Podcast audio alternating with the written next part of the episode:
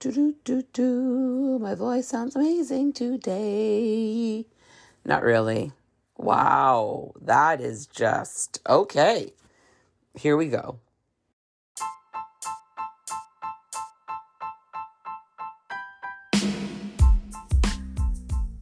Welcome to another episode of Unsalted where I talk about transparency. Enjoy.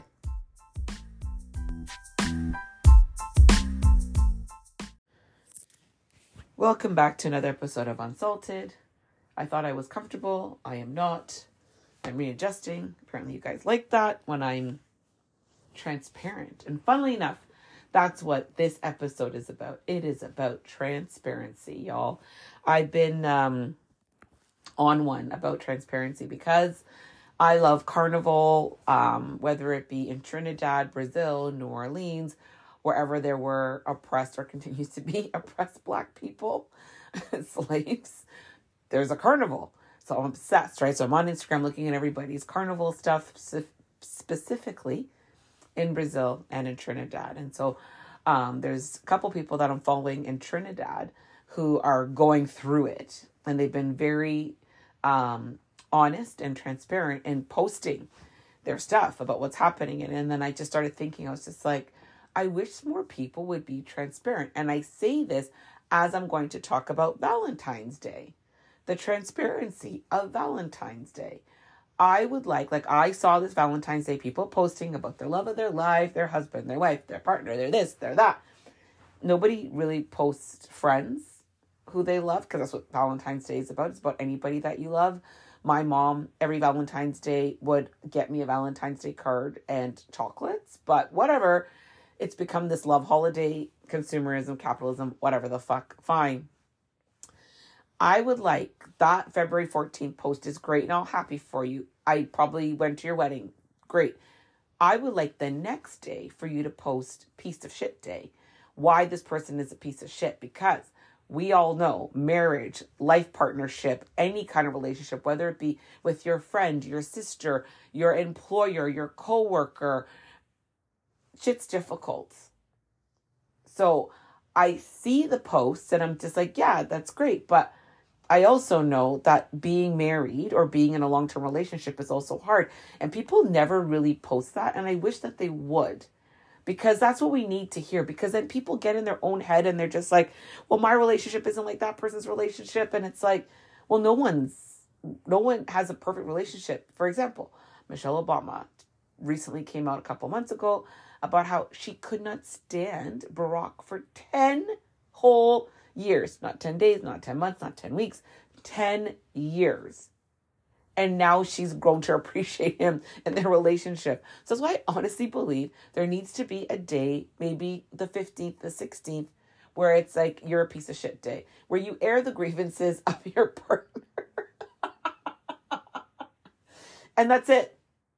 No questions, no further discussion, like Festivus, but for lovers, where you just put it out there and that's it. Nothing more, nothing said. Your partner sees it, doesn't see it. Maybe you tell them don't look at your Instagram story. I don't know.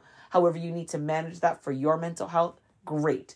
But that's what I want because some people, we all know people where you're like, you're married and you see the posts on social media and you're just like, do you like that person? Because I kind of feel you don't. Love and like are two different things. So you may love that person. Absolutely. Post your Valentine's Day love for that person. You love them. But do you like them? Because that's big. That's huge.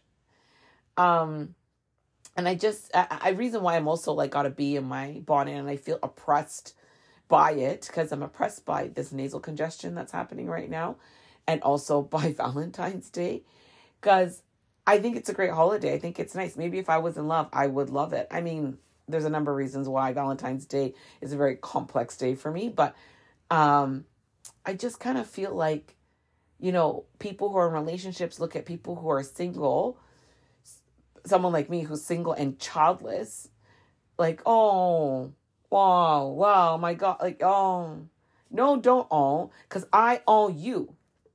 You want to know why I owe you? Aw, because you have to share a bed every night.